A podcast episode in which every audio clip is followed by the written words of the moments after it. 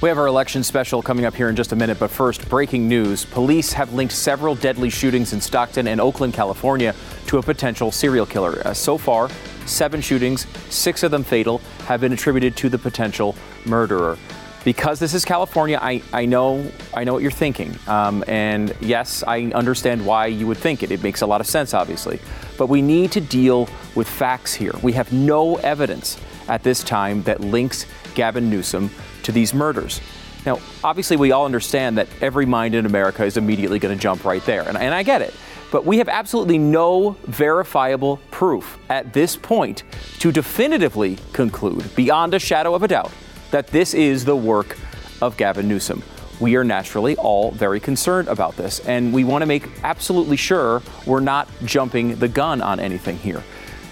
It may be a, a poor choice of words in this particular, but I know you're feeling it. I, I know your friends are saying it. I know it makes perfect sense. But with all that said, we cannot definitively attach Gavin Newsom to these crime scenes yet. I mean, we should also note that he's not officially been cleared of these crimes in any way, uh, shape, or form. I, I, I repeat, I have not heard one person say that Gavin Newsom didn't do these terrible things. And yeah, you know, that is weird considering he's the governor and a very famous public figure. You'd think someone would step up and say he didn't do this, but so far, no. All I'm saying is that we don't definitively know that he committed all of these murders yet. Obviously, time and additional evidence may force us to confront the fact that Gavin Newsom is a psychotic serial killer who is guilty beyond the shadow of a doubt. I'm just saying we are not at that point right now. Yet look, Gavin Newsom is currently running for re-election, and when there is such a serious charge on the table, it can be difficult to understand what you're supposed to do as a voter. If you're in California and you want to take the risk of having a potential but not confirmed serial killer in office, that's definitely something you can do. That that option is available to you. Just remember, it's a lot harder to recall and imprison someone once they're voted into office. That's all. And just so you know, police in California have sent over some more information regarding the killer. Here it is. Uh, it's a wanted poster with a, you know, it's interesting to look at these things. I guess if you've ever seen this person, go ahead, dial the number. But it's always difficult to tell who the suspect could be based on a drawing. And I, I, I, don't know where to lead you on this, but do your best because whomever did these terrible things should definitely not be on the streets or in the governor's mansion. No word yet on what the reward might be, but may I suggest keeping Gavin Newsom out of office be the reward? It would be a gift to all humanity, not because he's a serial killer, which I would remind you, he has only been credibly alleged, not confirmed. Yet. But Gavin Newsom should simply be out of office because he's a terrible governor who has been ruining the lives of Californians for years, and who also, coincidentally, I remind you, has not been exonerated of criminal mass murder. Stu Does America. BlazeTV.com slash Stu is the place to go to subscribe to Blaze TV. Use the promo code Stu to save 10 bucks. Welcome to election 2022, the final month and a day. But the final month and a day is a terrible title, so we just named it the final month. It's actually Saturday is one month until the election. This is here, guys. Like we're in the middle of it. The final stretch, the final countdown. We would play the music, but we don't have the rights for it. Um, we're going to cover a bunch of stuff here today. Mainly, we're going to start with the Senate. We're going to go over some governor stuff later on. We'll talk about the House. We'll talk about all of it to try to get you set up for the final uh, stretch run here as we go into the election. And uh, kind of give you a reminder if you haven't seen this, we haven't done this in a few weeks. If you have the House, you have 435 seats that are up for election every two years. And that's nice and easy. You kind of, everybody is up for election every two years. There's no tilted starting ground with the House. The Senate is a different story. So we start with a tilted ground. Basically, we start with 36 Democrats already ready to go and we only have the 29 Republicans that start. All of these seats are not even available to, uh, you know, to, there's no elections going on in those places. So it starts 36 29 Democrats. And this is a big reason why this is going to be a difficult year, even in a Republican year, to see huge gains in the Senate. They've got 36 locked up, even if they lose all their elections. They've got some easy ones as well. So, really, it's going to be difficult to get to a huge majority for Republicans this time. Let's go through what we have here. These are the, let's call them uh, the likely states, uh, likely slash safe states. A lot of these we're just going to blow through here uh, Oregon, Hawaii, uh, Illinois.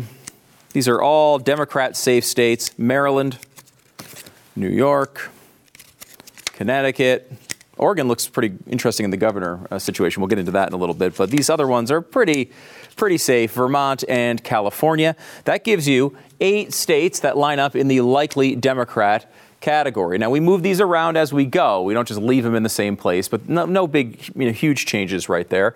On the Republican side, you got a bunch of states as well that should be pretty darn simple for Republicans to win. We'll start Alabama, uh, Arkansas, Iowa, big lead in Iowa right now, no problems there. Most likely for Grassley, Idaho. You've got Indiana. You've got Kansas. You also have in the safe or likely Republican category Kentucky, that's Rand Paul, Louisiana, North Dakota, Oklahoma, Another Oklahoma, there's a special election there. Both seats pretty safe for Republicans. South Carolina and Tim Scott, no problems there. And South Dakota. So there you got a bigger number. Uh, as you see, you have 13 likely Republican seats. And that's kind of our starting ground for where this gets uh, kind of interesting because you're going to have a bunch of these seats that as always the case in these elections that are sort of off the board early. These are states that will probably be called relatively soon. So let's go over to the leaning Democrat states. We've got a few here. And we start with Colorado. Now, Colorado is Bennet. He is uh, running a race where he's been up uh, high single digits most of the time. There have been a couple polls that make this race look interesting, but Bennet is pretty heavily favored to hold on to that one so far. We also have Washington. Washington sort of the same situation. A candidate there that the Republicans really like, uh, and she, uh, Smiley, uh, Tiffany Smiley is her name. She uh, she is a pretty good candidate and uh, is one that Republicans have high hopes for if she could be competitive in this race. I will say Washington and Oregon sometimes do have close elections, even though it feels like it is a completely blue state they do have some competitive times here. Um, so these are races to watch. A little closer than that is New Hampshire. Now, New Hampshire.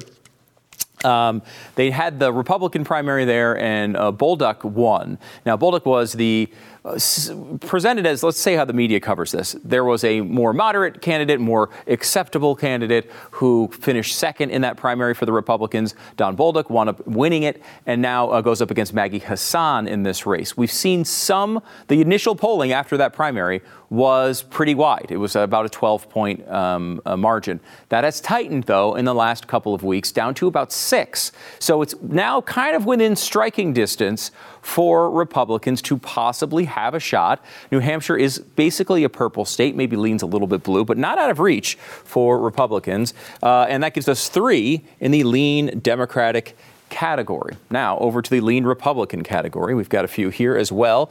Uh, a couple that I'm going to put in this category, and I'm leaving here because they're just kind of weird and interesting, and it's not exactly, we can't be entirely sure how they're going to turn out yet. Alaska. Now, Alaska is pretty surely going to be a Republican state. And the reason why I say that is they have two Republicans basically running against each other. They have a new system, if you don't know what it is. Basically, they take the top four candidates, they put them against each other in ranked choice voting uh, regardless of party. So you've got the top two candidates there are uh, a Republican that was endorsed by uh, D- Donald Trump against Lisa Murkowski, who's been the senator, and then her family has been in office seemingly since the beginning of time. Before Alaska was founded, a Murkowski was running the place. And so that's been going on for a while. Now, you have uh, the way the ranked choice voting works is basically the fourth place candidate, whoever that is, if they're in fourth place and no one has a majority of votes, that fourth place, uh, those fourth place votes get eliminated and reassigned to the other three candidates. And the same thing happens to the third place candidate until you get to some, somebody that has 51% of the vote or 50.1% of the vote. Um, that is how this thing works. So right now, the polling is really uncertain in Alaska. We don't know who's going to win, if it's going to be the Trump direction or the Murkowski direction. We do know one of them is most likely going to win. Uh, I am of the belief that you have to show me that a Murkowski is going to lose in Alaska. I kind of just don't believe it anymore. But this is a serious threat here, and this race is pretty tight. The polling's hard to know if it can be trusted in a race like this, though. So we could either have a sort of moderate Republican ish candidate or a Trump endorsed candidate coming out of Alaska, but it will be a Republican. Uh, not the same situation in Utah, where Mike Lee is going up against uh, Evan McMuff- McMullin. Glenn calls him McMuffin. And I will say, I keep saying to him, like, Mike Lee's great. Why are you keep calling him McMuffin? Because people like McMuffins. It's like you're helping Evan McMullin win by calling him McMuffin. But I don't know. I, I, maybe I'm the only one who likes McMuffins. I think they're fantastic. But Evan McMullin, look, you know, he's a guy who ran for president in 2016 on sort of a um, anti-Trump um, banner uh, as a not a Republican, as an independent. Uh, he his best state in the union was Utah by a wide margin. Um, he is a former CIA agent going up against Mike Lee. You know my feelings about Mike Lee. I think he's the, probably the best senator in the Senate. I think he's fantastic. He's the, one of the guys who actually likes the Constitution, unlike so many others. Um, the reason why this is interesting is because he's not Evan McMullin's not running as a Democrat. He's running as an independent, and they are trying to basically fool uh, the voters in Utah into thinking, well, he's basically a Republican, and the moderate voters who are right leaning might go his direction. Combine that with the Democratic votes. There's no Democratic candidate in this race. They're actually running only an independent. All the Democrats are going to vote for McMullin, which tells you something about McMullin, does it not? Does it not inform you wh- why this is going on? Um, so, anyway, the race. There have been a couple polls that have this race really close, within a couple of points. They're weird polls, though. They're polls with really big swaths of people that are undecided.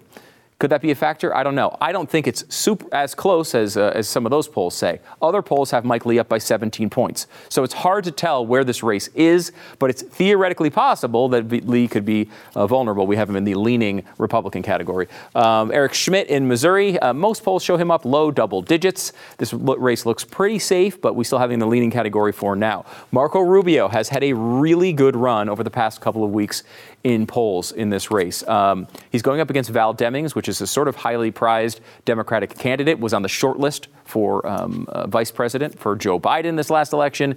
Uh, and Rubio is one of these guys that has been underperforming, I think, in a state where DeSantis is kind of running away with the race. It seemed like Rubio was a little too close for comfort for a while. That lead has opened up over the past couple of weeks. Instead of a three, four point margin, now seems like it's seven, eight, even one poll showing him up double digits. We have Ohio, J.D. Vance in Ohio. Now, these polls in Ohio have been, I will say, uncomfortably close for J.D. Vance against Tim Ryan. Tim Ryan is a failed Democratic presidential candidate trying to again kind of fake people out and make people think that he's a moderate. He's he's not. Um, it is uh, it's a situation where it's just a matter of whether the Ohio voters can see through this or not. I don't know that they will. I think they will though. Uh, it's a it's a red leaning state and a state where polls have been off a lot. Uh, you know, people like to bash the polls. I understand that they've had some real problems, but they've had the problems they've had have largely been regional, especially with Donald Trump in the Trump era, where you've seen states like Wisconsin, states like Ohio continually undersell Republican support. So I think the assumption here, because you look at straight just the polling, you might call this race a toss up. The fundamentals, though, lead to Ohio. The polling errors in past uh, couple of elections have led, uh, le- leaned towards the Republican side. So we have Ohio in the leaning category, but it's a pretty tight race, one of the tighter races we have as a leaner. And this one is a new move for us. We had this uh, election in the toss up category last time we did this. We move Wisconsin now over to the, whoa, lean, sorry about that, lean Republican category. I can't I almost have to drop a couple of magnets. That's part of the show. Um, Ron Johnson looks like he has now taken a, a small but consistent lead in the state, uh, up by about four points pretty consistently in all of these polls. This is a pretty highly polled state. It's also a poorly polled state. Ron Johnson won both of his previous elections by when, when he was behind in the polls.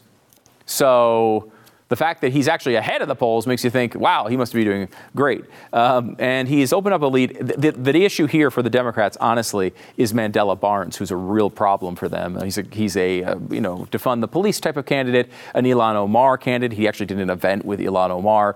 The, the moderate voters in Wisconsin are not buying that. So Ron Johnson has now opened up a, again, small, to but but consistent uh, lead there. That gives us six leaners right now for the uh, Republicans.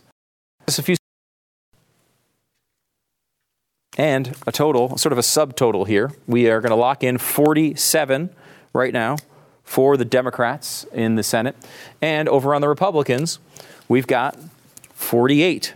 So you see, the Republicans, after starting down, down by seven when we started this exercise, has come all the way back and is now up by one. But as we know, Republicans need to get to not 50, but 51 in this particular race. And we have some toss up states that we're going to put in the middle.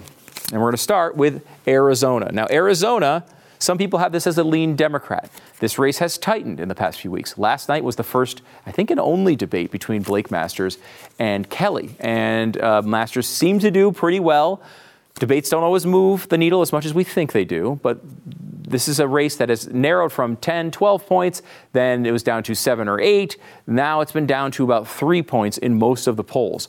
Uh, can Blake Masters win this? It's going to be tough. I think his, you know, pr- the, the debate was big for him because people don't know who he is. Kelly, again, another guy who says, Oh, I swear I'm moderate. I swear. What happened to all these defund the police candidates back in the day? Uh, we know in Wisconsin there's one, but there's not a lot of them. They all seem to be moderates now. What's going on? Where did, they, where did these people go when we were spending $50 trillion over the past few years? Where were all the moderates? The thing in, in Arizona is, there is a quote unquote moderate senator there, but her name is Kyrsten Sinema. What Kelly's trying to do is say, Remember that person in Arizona who was bucking the trend and being the maverick and fighting against their own party?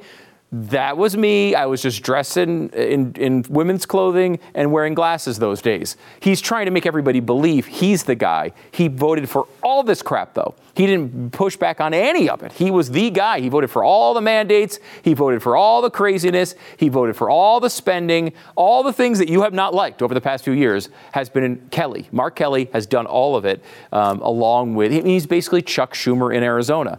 That's not the profile of Arizona. We'll see if Arizona voters realize that in time. Um, Cortez Masto here in Nevada. Uh, going up against Adam Laxalt, uh, another toss up race. Uh, so far, I will say over the past week or so, we've seen a very small, I mean, like within the margin of error, small lead for Adam Laxalt. It's good news, but it is very, very tight there, and really no way you could say one is comfortably ahead in that race. Unlike, let's say, uh, uh, uh, Ohio, where the fundamentals favor the Republicans, Nevada, the fundamentals sort of go the other way. They sort of favor the Democrats. However, the climate of this election is Republican leaning. It's a, you know, this is a good environment. It's a good climate if you're a Republican to win an election if you're at all competent as a candidate. Uh, North Carolina, uh, you have Ted Budd there with a very small lead. Almost, this is maybe the most pure toss up. These two races are almost pure toss up races.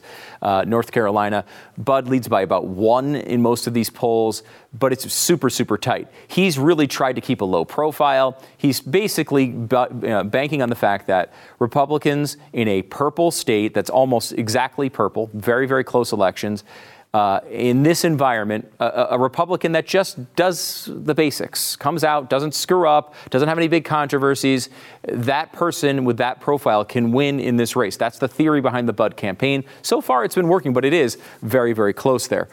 The opposite of that theory is going on in Georgia right now.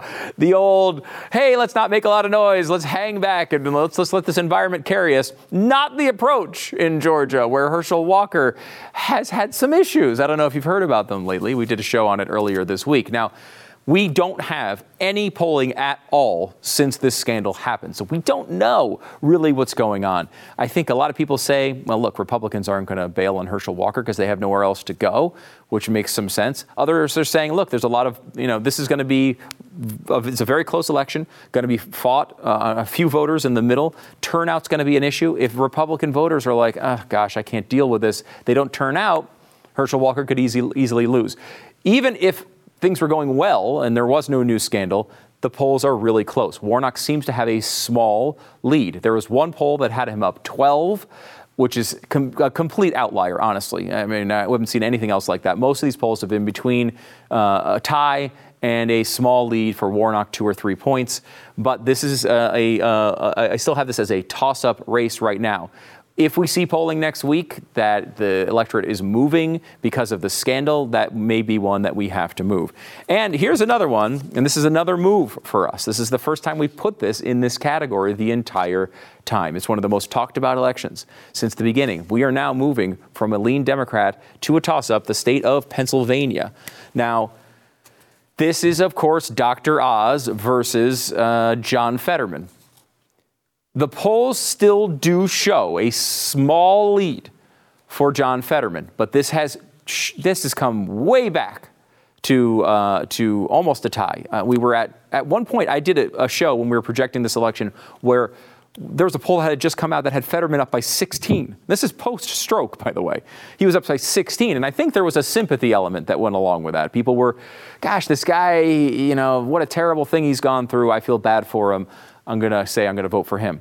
That, that sympathy or whatever that was has really faded away. Dr. Oz, while, I mean, again, he's not uh, an ideological conservative that I know of, he is a guy that is a pretty good communicator, has a big public profile, and honestly, especially recently, has not really made a lot of mistakes. I mean, people bring up the crudité video and the fact that he used to live in New Jersey as the two things about him.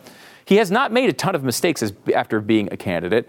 It will be interesting to see if they actually hold this debate. If Fetterman shows to it, it'll be interesting to see how that comes out. But that leaves us with five uh, races in the toss up category. So, kind of to go with the quick review, you've got 48 Republicans, 47 Democrats. Four Republicans to take control of the Senate. We're talking about winning three of five of these races, three of five. That is absolutely doable is absolutely doable for the Republicans. You could absolutely see them winning any one of these five toss up races, which would get them to potentially as many uh, as 53. Now, that's a reach, but it's very possible in this environment, especially if the economy continues to show shakiness, which it really has been lately. If, this, if the gas prices go up, if inflation goes up, if the markets go down, you could easily see Republicans taking away a bunch of these.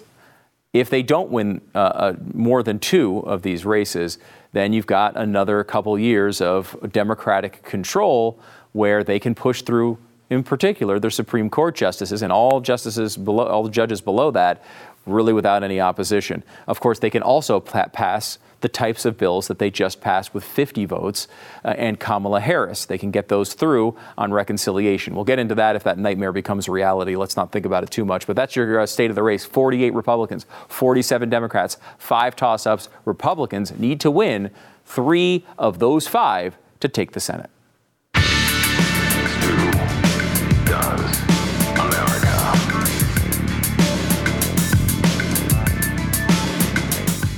We'll get into maybe some of the governor races here in just a second, but let's talk about, you know, the situation with the left in Congress. Now, there's no way they would accept term limits on themselves. They never do. They never do. And they're fighting tooth and nail to impose uh, term limits on the Supreme Court justices. We just talked about how important the Senate is for this reason, because if they put a Supreme Court justice in, God forbid something happens where one of the conservative justices leaves and they replace him with some Ruth Bader Ginsburg Part 2 or uh, Ketanji Brown Jackson Part 2. It's going to be very ugly. Uh, does this sound hypocritical uh, that the left won't support term limits on themselves but want them for the Supreme Court? Well, sure, it does, and that's what they do hypocrisy constantly. Uh, they want to purge the Supreme Court of its uh, conservative justices who just happen to be their most experienced. The whole court packing thing, they didn't get enough uh, le- leverage on that one. They're going the other way now. They're going to try something else to get Clarence Thomas and Samuel Alito out. They would then be replaced with justices that would rubber stamp the radical agenda of the left. Since Democrats are working hard to pa- pass court purging with term limits, we need to work even harder to stop it. And that's why you want to be part of the great things going on uh, with uh, the efforts to stop this stuff. There are efforts to stop this stuff. And if you go to supremecoup.com, C O U P, supreme, C O U P.com, you can get involved with First Liberty Institute. Their incredible efforts that they've done not only uh, here, but also throughout the, the, previous Supreme Court sessions. They've been involved in all these big cases. supremecoup.com, supreme, C O U P.com. All right, we're one month from the election. We just went through the Senate. Let's go through some of the big polls for governor. Now, when we when Stu does the polls, that's our segment here, and we not only give you the poll results, but we also kind of give you a sense as what the trajectory of the race is. Is this particular poll kind of a good result from where we were expecting things to be, or is it a bad result, or is it neutral? And we kind of go through that, uh, try to do it each and every day here as we lead up to the election. Don't miss it. Of course, StuDoesAmerica.com, where you can get all the links to social and everything else as we do this stuff. Okay, uh, let's start in Arizona for governor. There's a new poll out from CNN that has Katie Hobbs 49 and Kari Lake 46. Now, this is uh, a race that's been pretty darn tight over the past uh, few weeks. Hobbs is up by three in this one, and this is a bad result, I would say, for Katie uh, for uh, Kari Lake. Lake has been leading this race by the smallest of margins recently, and a, a, a poll down three. It's a CNN poll, but still, you, you take that with a grain of salt. Uh, this one's more. Um, uh, th- there's another poll that came out from CBS News, which is more. It seems to be closer to what the race really is. Uh, this one is, of course, Lake versus Hobbs again, and we have it at 49 to 49 uh, an exact tie. This is a neutral poll for this race. Um, now, of course, I want Kari Lake to win. I'll be honest with you about that. Uh, Katie Hobbs is a pretty bad candidate. Kari Lake is a pretty good candidate when it comes to, and this is a person who was on TV for a very long time, understands this world, and is doing pretty well as a candidate so far. We'll see if that works going forward. Let's go over to Nevada. We haven't spent too much time on this race. Really, Nevada's turning into a real purple state this cycle. Uh, Joe Lombardo going up against Steve Sisolak. And this one has Joe Lombardo, the Republican, up 48 to 46, a two point lead for uh, Lombardo. This is a pretty good poll. You're going to be excited about this one. Uh, we'll rate that one as good. And really, you know, Nevada just seems like the ultimate toss-up state right now. If you had to pick one state in the union that it was the ultimate toss-up state, you might pick Nevada right now. Let's go over to Georgia. We've talked a lot about Herschel Walker. There's another big race going on there with another big personality, Stacey Abrams, going up against Brian Kemp, the Republican. And there, this poll from WXIA TV has Brian Kemp at 47 and Stacey Abrams at 45. Now, this is a bad result for this race for Brian Kemp because he's led by more than this in a lot of polls. However, this this particular poll was so bad for Herschel Walker, it shows there's a massive gap between where Walker is running in this race and where Kemp is running in this race. So, in some ways, you could look at this and say, Actually, this is not a bad poll for Kemp, but just to be keep us on our format, we'll say it's bad for this one. This one is another poll from uh, Fox 5 Insider Advantage has Brian Kemp at 50 and Stacey Abrams at 45. Kemp up by five points in that poll, and we have this one as a neutral poll. Um, it's really about where the race has been, about a five point lead. You could see Kemp winning by a little bit more than that. You could see it being a little closer, but I really don't expect Stacey Abrams in this environment to win this race. It would be shocking, I think. I would be pretty stunned. Kemp's done a good job as a governor. He's well liked. He's not seen as this real divisive uh, political figure. He's one of these guys that has done a pretty good job, has good approval ratings, and should win this race by at least five points in Georgia. Over to Oregon in one of the most interesting race, races in really the entire country. This one is Christine Drazan. She's the Republican. She's going up against Tina Kotek, the Democrat. However, there's a third candidate in the race, Betsy Johnson. She's running as an independent. She's a former Democrat, so she is pulling a lot of votes from Tina Kotek. This has been an interesting race. Phil Knight, the guy who uh, runs Nike, he's uh, the richest guy in all of Oregon donated a ton of money to Betsy Johnson, the independent candidate in the race. I think something like $3.7 million went from Knight to Betsy Johnson to promote her candidacy. She is she rose up and uh, has is doing sort of the Ross Perot impersonation here. Uh, coming in with a, a, real good chunk of the electorate. But that leaves the top two candidates really, really close. And just yesterday, it came out that Phil Knight has stopped donating to Betsy Johnson, the independent, and has started to donate to Christina, Christine Drazan, the Republican. So this gives you a real crazy dynamic of a race, and you have Republican Christine Drazan winning right now, 36% of the vote. Tina Kotek at 34%, Betsy Johnson at 19%, a two-point lead for Drazan. Now look, any poll that shows a Republican ahead in a statewide race in Oregon gets the seal of approval from me. Uh, that is a really good poll. It's going to be hard for a Republican to win there. And the problem with these types of races is a lot of times The independent gets a lot of buzz early, rises up in the polls, and then when people walk into that to actually cast their vote, they think, ah, the independent, I like her better, but she has no chance to win, and I don't want that Republican to win, so I'm going to fade back to the Democrat. I would still probably favor the Democrat in this race, but the fact that it's this close is really remarkable, and I hope Christine Drazan can pull it off. Now we go to New York. We've not shown you a lot of polling from New York. Why? Because there's never any competitive races there, especially at a statewide level. Lee Zeldin, the Republican, is going up against Kathy Hochul. The Democrat, of course, came in and replaced Andrew Cuomo after his series of 947,265 scandals, uh, including the deaths of God only knows, untold amount of people. Andrew Cuomo is awful.com. This race is a Trafalgar poll, and it has the race at Kathy Hochul 45, Lee Zeldin 43. A two point lead for Kathy Hochul. Now, I want to talk about Trafalgar for a second. They have a really good record. They are, I believe, A minus rated by 538, uh, one of their better ratings. They are uh, the uh, they have had they've done very well in the last two cycles, the presidential cycles. They have a different way of doing polling. We've talked to the people uh, who head this operation up, and they say, they admit, like we don't do it like everybody else. That's why our results are better. I will say, their results in this cycle have been really favorable for Republicans. I hope they are right. I'll be honest with you. I hope Trafalgar has nailed this yet again. But I will say this one I'm rating too good to be true. The fact that Kathy Hochul only uh, is only up by two points in this poll, I just can't possibly imagine this is the way this is going to turn out. I hope it turns out that way, but I don't know. Is it possible? We'll see. I think it's too good to be true, honestly. At this point, we'll see how it goes. Um, and finally, with one month left, we have a guy who wants to run for president, it seems, Ron DeSantis. The thing is, before you run for president, you have to win your gubernatorial election.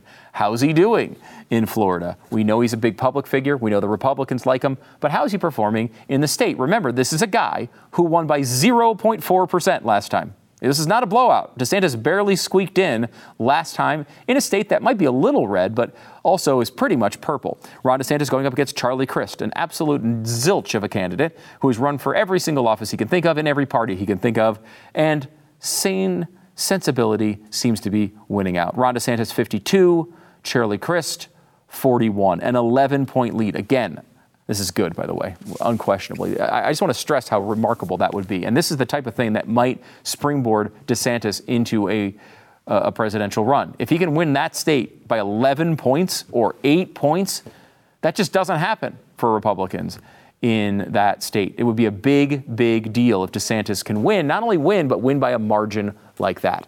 There you go. There's a review of the governors. We'll be back in a second.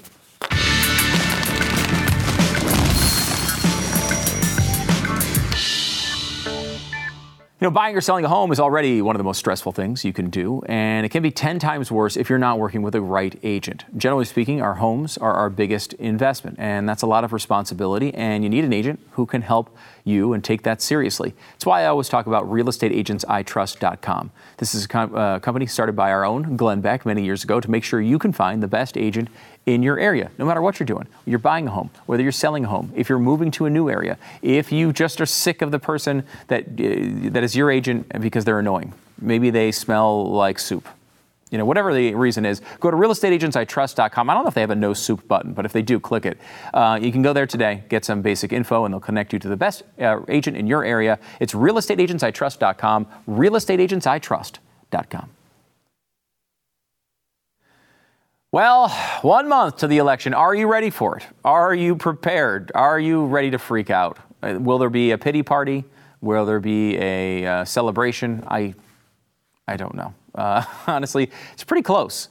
I think the Republicans should take the House. We, we, don't have time to get into all the details of the House today, but Republicans definitely favored there. I want you to know that part of your Blaze TV subscription is all this election coverage. Uh, you know, I know I cover this a lot. I know Steve Deace covers it a lot. A lot of the hosts, uh, you know, jump in and out of this world, uh, but we will be doing full uh, election coverage as well on election night. It'll go way into the uh, early hours of the morning to make sure you kind of know what's going on, who's going to win, what uh, terrors we have to face over the next couple of years. Midterm election coverage is on election night, and we will have many more of these updates. I'm going to try to do the polls as much as I can, pretty much every day. Also, we'll be doing these periodic reviews uh, of the gubernatorial races, the House, and the Senate, and also some of the ballot measures. There's some really interesting ballot measures as well. Subscribe, be part of this. BlazeTV.com slash Stu. Use the promo code Stu. You'll save 10 bucks off your subscription. You know the mainstream media is going to give you terrible coverage. Avoid it. Come here. BlazeTV.com slash Stu.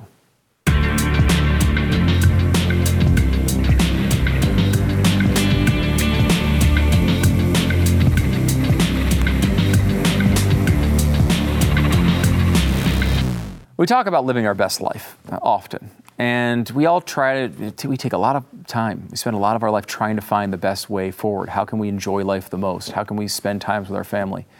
Well, almost one of every five Americans never have that chance. They never have a chance to live outside the womb because of abortion. It's leading cause of infant death in the world.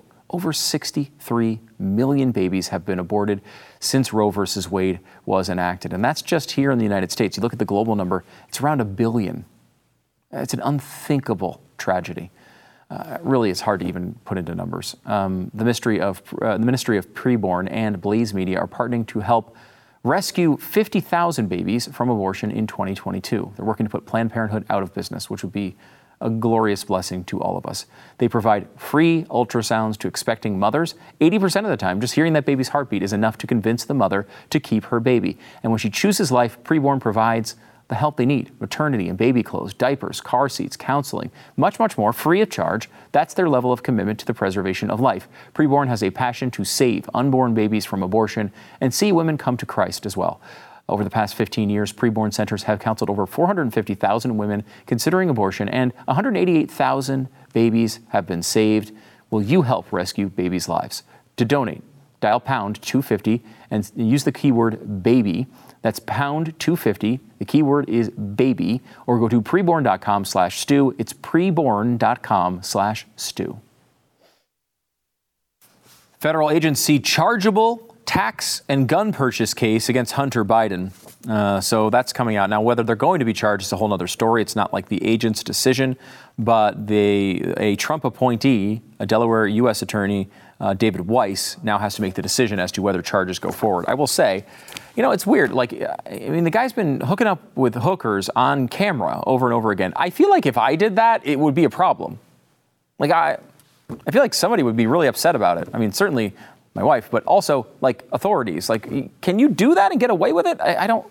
I don't understand this world anymore. Uh, the justice doesn't exactly seem to be just. Uh, Biden uh, made this big statement about nuclear Armageddon, and everyone said, "Oh my gosh, what's going on? We bought all these radiation pills.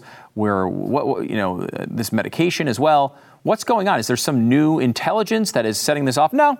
No, it's just him blurting it out. That's all. Just blurting it out.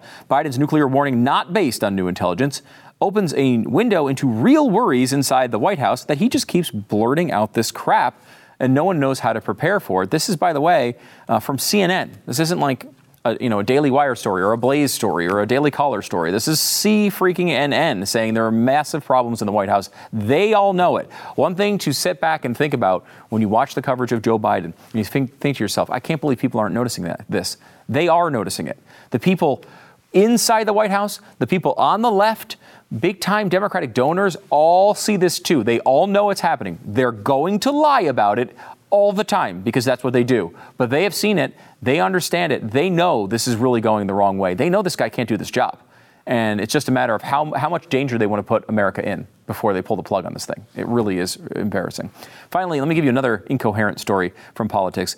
Uh, New York Mayor Eric Adams has declared a state of emergency over the influx of migrants in his area. They have 17,000 uh, new immigrants coming to their city of how many million? 14 million? I, I can't. Look, this has been the biggest dream of all time for the Greg Abbott campaign. You know, Abbott was isn't a slightly kind of competitive race against Beto O'Rourke, which he should win anyway, but this is just helping him. I wonder sometimes if Eric Adams is working for the the Greg Abbott campaign down here because He said, We have a situation where more people are arriving in New York City than we can immediately accommodate, including families with babies and young children.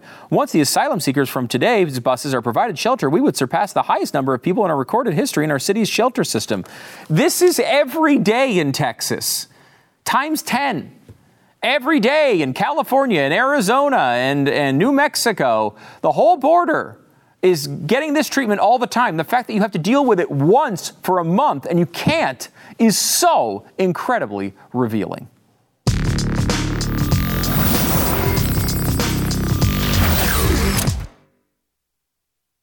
All right, it's Friday. Let's welcome you and I together here to partake in delicious treats. It's Stu Eats America. Yes, it's time to review some of the newest snack foods on the market. Now, let me start here. Now, if you are, if you have kids, uh, a lot of people will say, "Well, what are goldfish?" And they're like, "Oh, those you mean those cheesy crackers favored like like goldfish?" And of course, that's true.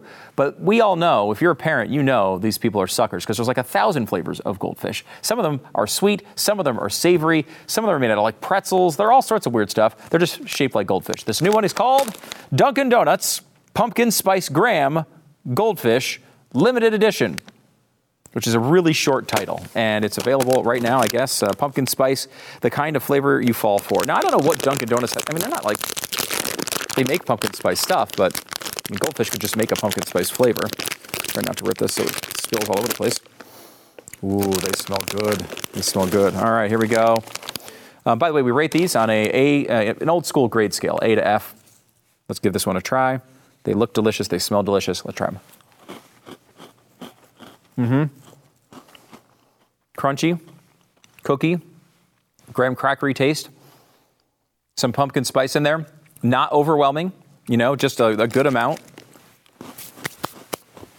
Oh, yeah, these are good. Calculating in my internal rating system here. Could I eat a whole bag of these? Probably, but not like not every day. And it is a it's a seasonal flavor.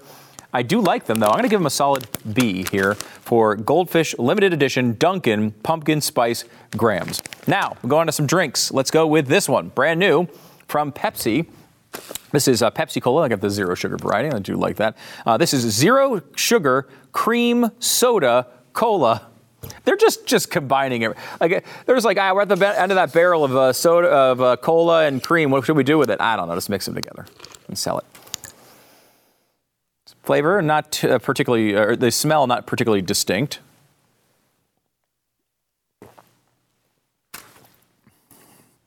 Hmm. Now I like, I like my soda, as you know. I like my Pepsi, as you know. I like cream soda. I like all this stuff. This is just like a bunch of things I really like mixed together, which you'd think is pretty darn good. And I will say, that is true. Pretty freaking darn good. Oh, yeah. This is something I'm going to buy. I'm going to give this one a B plus, a solid B plus. And I'm bordering on A minus. Went with B plus. I don't want to. I don't want to get too too clickbaity here, so I went with a B plus. Finally, last one we have here for you today. This is the mystery flavor for 2022 Mountain Dew VooDEW. I don't know what it is because it's a mystery flavor. So we're going to try to experience this together and see if we can figure it out. Hmm. It's definitely a citrus vibe, but you'd expect that with dew.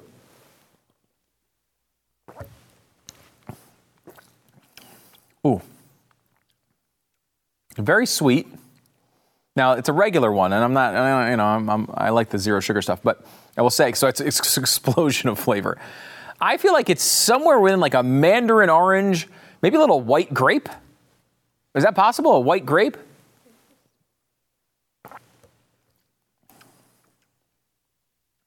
I, I feel like white grape might be in this thing. It's an interesting flavor. I will say, it's not going to be my favorite. Would I drink a soda filled with this stuff? Yeah.